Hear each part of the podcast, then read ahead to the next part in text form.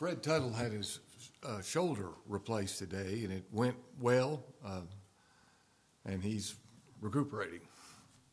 We'll remember him.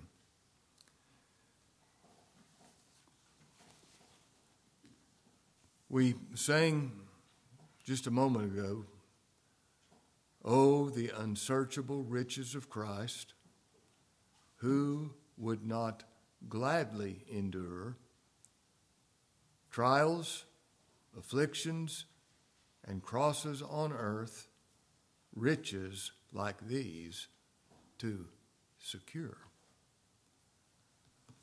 I hope uh, the Lord will take this message and make that real to us. I've entitled this message, The Faith of Moses. Now, there are four verbs in this passage of Scripture used to describe his faith. We read of a refusal. By faith, Moses, when he was born, or by faith, Moses, when he was come to years, refused to be called the son of Pharaoh's daughter. There was a refusal that took place. And then we read of a choice, choosing rather to suffer affliction with the people of God than to enjoy the pleasures of sin for a season.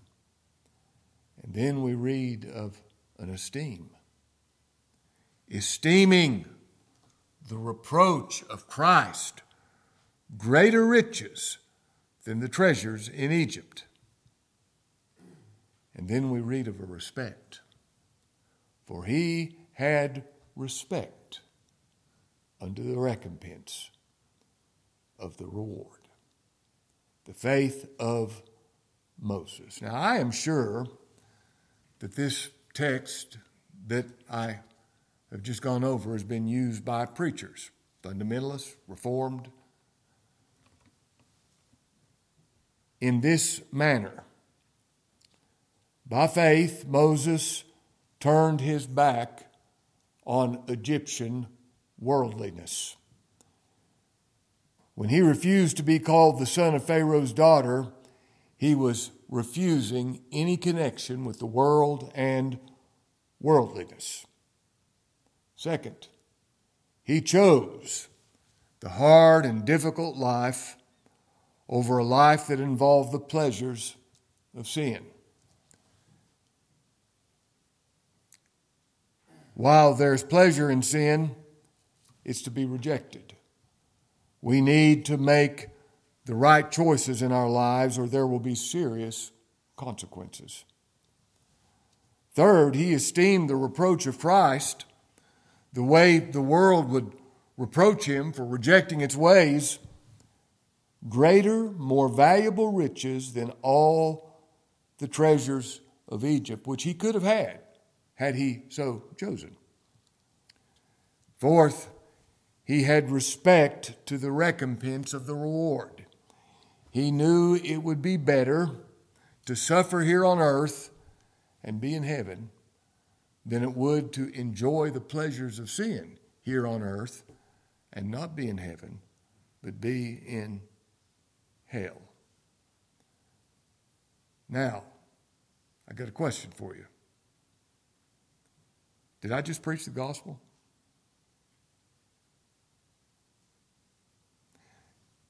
There's an element of truth in everything I just said. There's an element of truth. But was the gospel preached? You know it wasn't. From that outline, as it were, there's some truth in all of those statements taken like that. You know, rat poison is 99% good. Just got 1% arsenic. Everything else is good stuff. Wouldn't hurt you. You going to take it? What about 99% grace? What good would that do you? something that's 99% true is a lie. If that is the way I would approach that passage of Scripture, I have missed it all together. This is what the writer to the Hebrews meant by these words. This is the faith of Moses. Now, somebody says, well, you take that passage of Scripture, it means what it says. No, it says what it means. There's all the difference in the world. It doesn't mean what it says.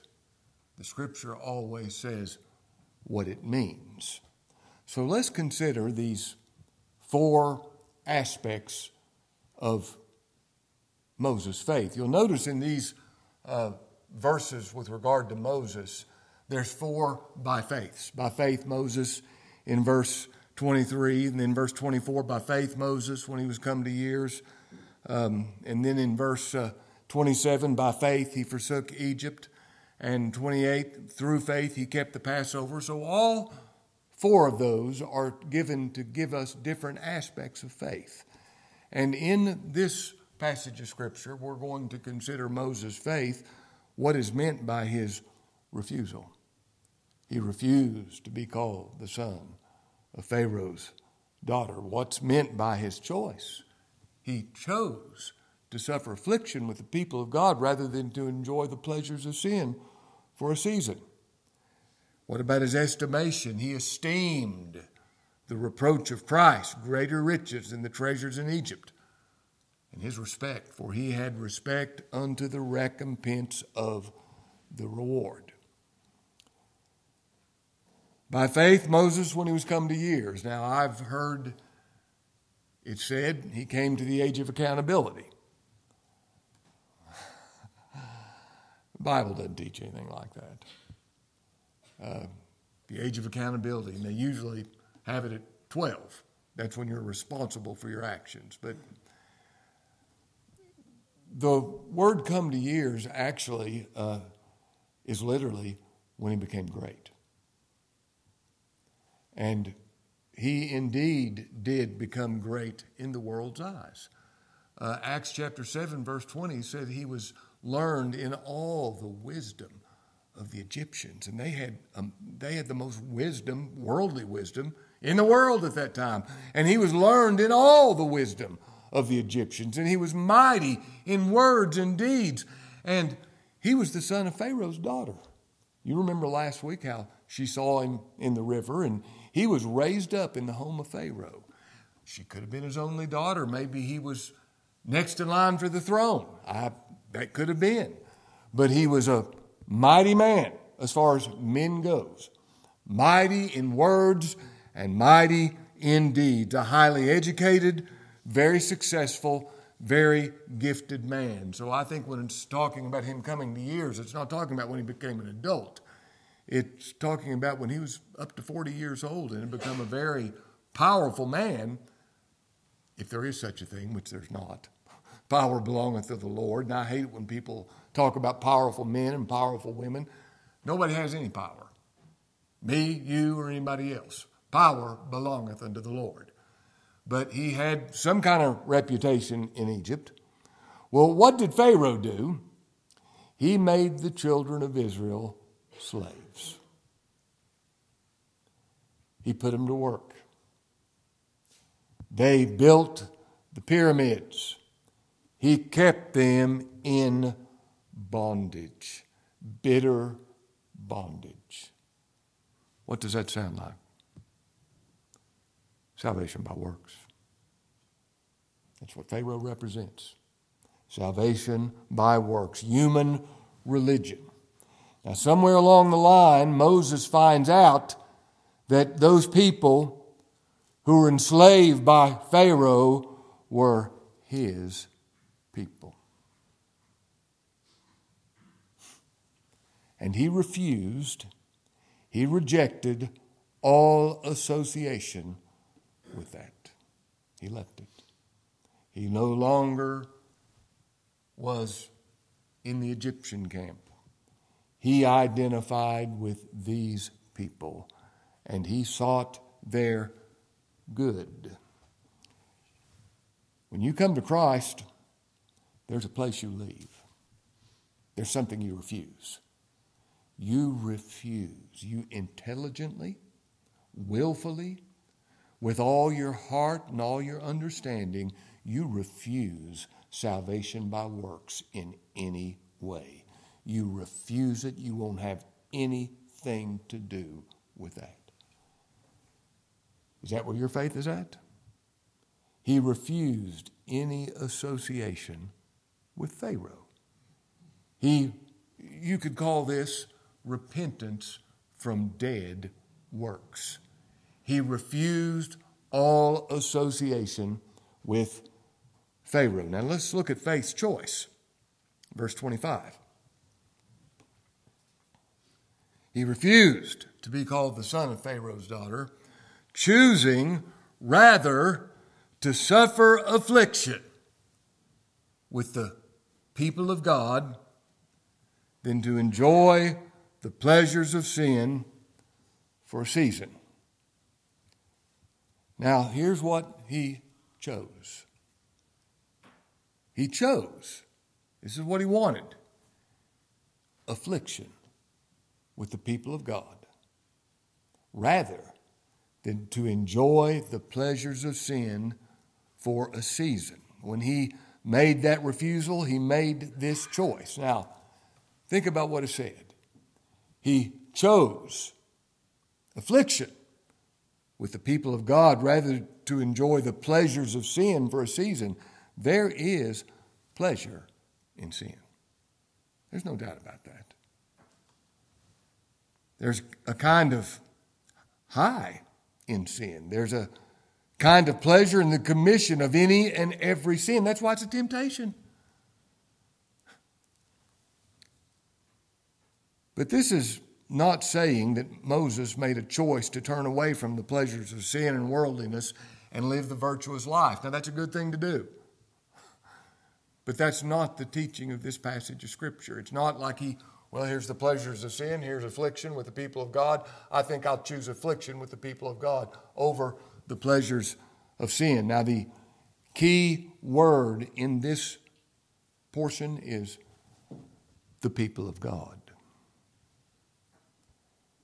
He chose affliction with the people of God rather than to enjoy the pleasures of sin for a season. You see, if he would have stayed there as Pharaoh's son, Pharaoh's daughter, there was a lot of pleasure involved in that. There was a lot of, of reward, humanly speaking, in that. There's all kinds of things that could have happened, but he had some understanding of this thing of the people of God. The Egyptians were not the people of God. Who are the people of God? Well, and we know that all things work together for good to them that love God, to them who are the called according to his purpose. Those are the people of God. For whom he did foreknow, those are the people of God. He also did predestinate to be conformed to the image of his Son. That's the end of the people of God. Moreover, whom he did predestinate, them, the people of God, he also called. And whom he called, the people of God, them he also justified. And whom he justified, them he also glorified. What shall we say to these things? If God be for the people of God, who can be against them? He that spared not his own son, but delivered him up for the people of God how shall he not also with him freely give the people of God all things? Who shall lay anything to the charge of the people of God? Bring it on. God justified them. Who's going to condemn the people of God? Christ died for them. Yea, rather, is risen again who is even at the right hand of God making intercession for the people of God. Moses had some insight into the people of God. That's why he made this choice. Who are the people of God? both he that sanctifieth and they who are sanctified, the people of God. God said, I'll be to them a God, and they shall be to me a people. The pleasures of sin that would be there and remaining the son of Pharaoh's daughter, all of the pleasures of sin at his disposal, he chose identification with the people of God rather than the pleasures of sin involved in staying in Egypt. Now, what was behind this choice? I mean, there's a reason when you, when you make a choice like that, there's a reason behind it. What was behind him making this choice? He refused to be called the son of Pharaoh's daughter, he refused association with that. He chose affliction, hardship with the people of God rather to, to enjoy the pleasures of sin for a season. Now, what was behind all this? Well, here it is, verse 26. Esteeming the reproach of Christ greater riches than the treasures in Egypt. If you are given the choice between having $10 million and $10, what are you going to take? That's a no brainer, isn't it? Everybody in this room take $10 million. I'd like to take $10 million.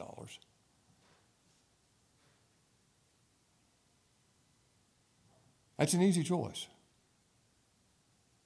Well, let me give you another easy choice. I know everybody in that knew what money was, and if they were in their right mind, everybody without exception would make the choice. I'll take the $10 million over the $10 bill. If it's going to be given to you, I know what I'm going to take. Well, let me ask you this. If you're given the choice between being saved by the righteousness of Jesus Christ and your own righteousness, which one will you choose? Do you know that most people would choose being saved by their own righteousness? Everybody that's not saved makes that choice. That seems to be a no brainer to us, doesn't it? Why is that? The only people who choose to be saved by the righteousness of Christ are the people who have absolutely no righteousness of their own it's a no brainer to them.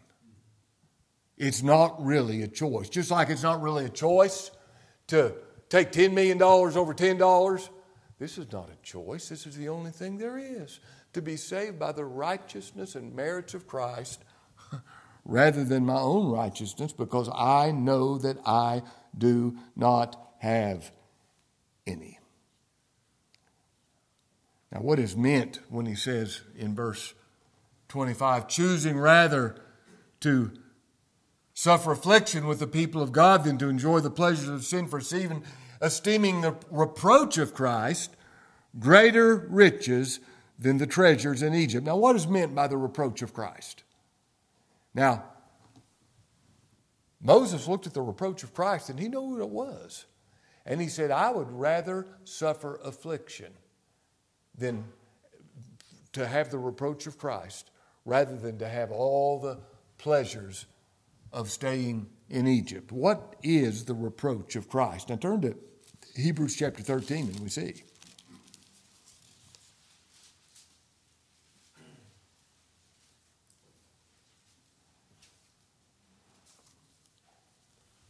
Verse 9.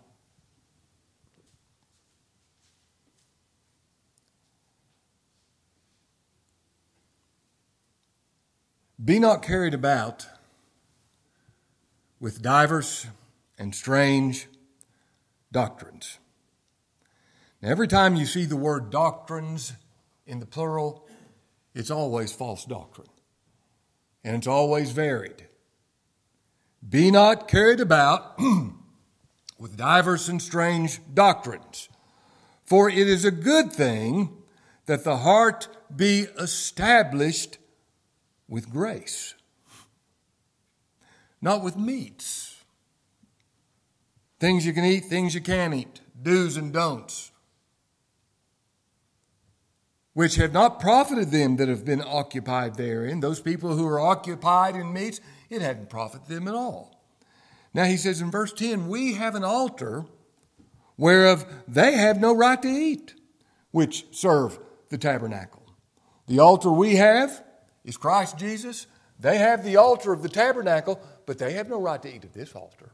They have the Levitical altar. We have Christ as our altar. We have Christ as our priest. We have Christ as our sacrifice. And they have no right to eat of this altar. We do. Now, what does he say? We have an altar where they have no right to eat, would serve the tabernacle for the bodies of those beasts whose blood is brought into the sanctuary by the high priest for sin, talking about the Day of Atonement, are burned without the camp. Now, what did they do after that beast was slain? They took him outside the camp, outside of Jerusalem, or outside of the, the camp in the wilderness. You know who dwelt outside the camp? Lepers and unclean people. Those are the only people lepers and unclean people. And he was brought outside of the camp because of what he did on Calvary's tree, being made sin. Wherefore, verse 12, Jesus also, that he might sanctify the people with his own blood, suffered without the gate, just like the Old Testament beast. He had to be uh, crucified outside of Jerusalem. Let us therefore, let us go forth therefore unto him without the camp, bearing his reproach. Now, what reproach he had when he was made sin? What reproach he had when he was crucified outside the camp and died outside the camp? And what reproach do religious people feel toward him? What reproaches do worldly people feel toward him? They consider him reproachful. He, his, you say I'm saved by that work alone? Why, that will lead to sin. That'll lead to indifference. That's not going to motivate people to holiness. And the world says, What? You mean to tell me I'm saved by a man being nailed to a cross? Why, that's foolishness. There's a reproach to that. And we bear it willingly. You know what the Lord called it?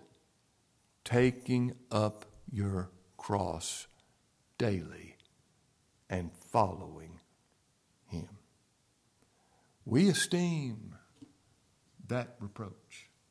That's why, even in the Beatitudes, blessed is he that's persecuted for righteousness' sake. Now, that's bearing his reproach. We're, we believe that the righteousness of Christ is the only righteousness there is. You believe that? His righteousness is the only righteousness there is. All human righteousness is sinful, filthy rags. We believe that. Well, that's going to create reproach from the world. And I think of what the Lord said Blessed are they that uh, are persecuted for righteousness' sake. Blessed are they Blessed are you when men revile you and cast out your name as evil for the Son of Man's sake. There's a, we want that reproach. I, you know, I, I realize, I realize, I really do realize that if I was called upon to, to deny my faith or be burned at the stake, I realize that apart from the grace of God, I'll deny it. I don't want to, but I realize I would. I know something about my own weakness. But the greatest honor any sinner could have would be to die as a martyr for the name of Christ. And believers feel that way. They feel they, they esteem the reproach of Christ greater riches than the treasures of Egypt. Now look what he says in verse 7. Back to Hebrews chapter 11.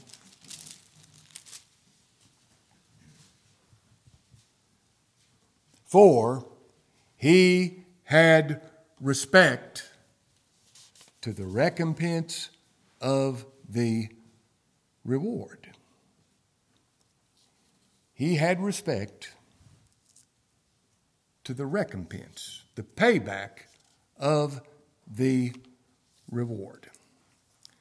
Now, does that mean we think that because of our courageous uh, stand for Christ, we're going to get a greater reward in heaven because of our refusing uh, the, um, the um, riches of Egypt and choosing uh, reproach with the people of God and esteeming the uh, reproach of Christ greater than pleasures, greater than the pleasures of sin. We're going to get some kind of heavier crown or bigger mansion or um, some kind of higher reward. Of course not. Of course not. That's missing the meaning altogether. What is our reward, or who is our reward? Christ said, I am thy shield and thy exceeding great reward. I love when we sing that song, The bride eyes not her garment, but her dear bridegroom's face. I will not gaze on glory, but at my King of grace. Not at the crown he giveth, but on his pierced side. The Lamb is all the glory in Emmanuel's land. Now, faith in Christ. Faith in Christ. That's the recompense of the word. The, the, uh, the word respect is to look is to look only at one object, to look away and to look only at one object. That's what the word here means. Respect. Now, faith. What is it? What is it? This is so simple. It's so beautiful. What is faith? Faith is believing who He is. No, it, no, faith is knowing who He is, believing what He said, and trusting what He did. That's what faith is. It's knowing who He is. That's why we have respect to the recompense of the reward. He is the reward. And we know who He is. He's the Son of God. Do you know that? I'm not asking if you know that you're saved, if you know you're one of the elect, or if you know you're born again. Do you know He is the Son of God? You know who He is God the Son. You believe what He said. You know, if you know who He is, you'll believe what He said. And if you believe what He said, you'll trust what He did. And that's the only trust you have. You have respect unto the recompense of the reward. He Himself is the reward. Now, the word respect means to turn your eyes from all other things and fix it on this one thing knowing who He is, believing what He said, trusting what He did. Now, that's all my salvation. I don't have anything else. And I love it that way. It's, it's not complicated. I love it that way.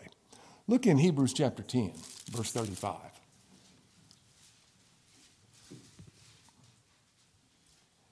Cast not away, therefore, your confidence,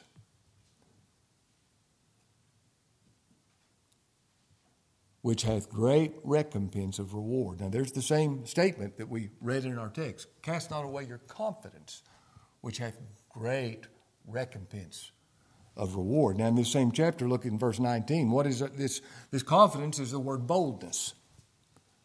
Verse 19. Having therefore, brethren, boldness, confidence to enter the holiest by the blood of Jesus.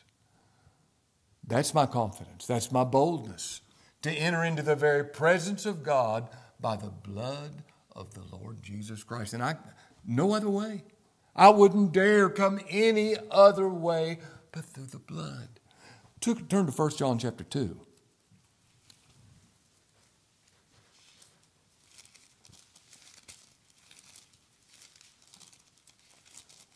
or uh, 1 John chapter 4.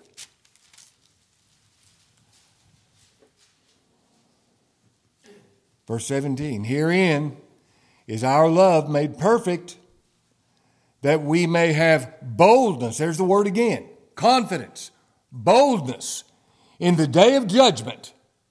Now, you think about standing before God, being judged, and having boldness, not being afraid, having confidence. Where would that come from? It's only one place. Because as He is, so are we in this world right now. Now, here's my confidence with regard to the day of judgment. My life is the life of Jesus Christ. My obedience is the obedience of Jesus Christ. My sin payment is the sin payment of the Lord Jesus Christ. There's my boldness. Him only. Nowhere else. In him dwells all the fullness of the Godhead bodily, and you are complete in him. Now, what about the faith, faith of Moses? We refuse, we reject everything that has to do with Pharaoh because we have something infinitely better. Grace is infinitely better than works. I love what Paul said when he talked about same thing. This is the same thing of, as Moses um, forsaking the riches of Egypt. Paul put it this way I've suffered the loss of all things and do count it, but, anybody know the next word? Dung. He wasn't thinking, look what all I've suffered, you know, to giving up for Christ. No, he said, well, I've given up dung. That's it. I have suffered the loss of all things and counted but done that I may win Christ and be found in him, not having my own righteousness, which is of the law, but that which is through the faithfulness of Christ, the righteousness which is of God by faith. Oh, he he knew what he's doing, didn't he? You know, this choice was easy. The people of God have Christ. He chose to identify with the people of God than to enjoy the pleasures of sin for a season and remain there in Egypt. Uh, the people of God have God for them. They have God as their Father. They have all things. Christ is all. Ain't no choice, is there? Not if you see Him. It's not like you, if you see who He is, it's not a choice. It's a choice, but it's, it's not a difficult, well, which one? No. He considered the reproach of Christ. And that's how the world views his accomplishments in a reproachful way. He considered the reproach of Christ greater riches than all the treasures of Egypt. He had respect for the recompense of the reward. What's the reward? The Lord Jesus Christ. Being like Him, well, being in Him, being like Him, and being with Him. What could be better than that? Being in Him, being like Him, and being with Him. He had respect unto the recompense of the reward. Now, like I said, somebody can take this passage of Scripture and preach a, a pretty uh, uh, good message on how you need to uh, refuse certain things and choose certain things and esteem certain things and respect certain things, or you'll be uh, in a mess. You've got to make the right choices. But this is a simple message with regard to true saving faith. May you and I have this same faith, this same refusal, this same choice, this same esteem, this same respect. And really, if you have one, you have them all.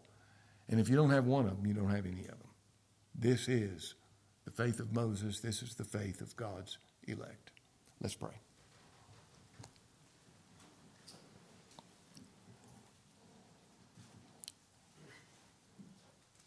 Lord, how we thank you for your word. Lord, we ask that we might, by your Spirit, by your grace, be just like Moses and refuse any association with works, Pharaoh, Egypt. We ask that you might give us the grace to choose affliction with thy people rather than to enjoy the pleasures of sin for a season. Lord, we ask that you would give us this high estimation of the reproach of Christ. And Lord, give us this respect, looking only to Christ, nowhere else, the recompense of the reward. Bless this message for Christ's sake. In his name we pray. Amen.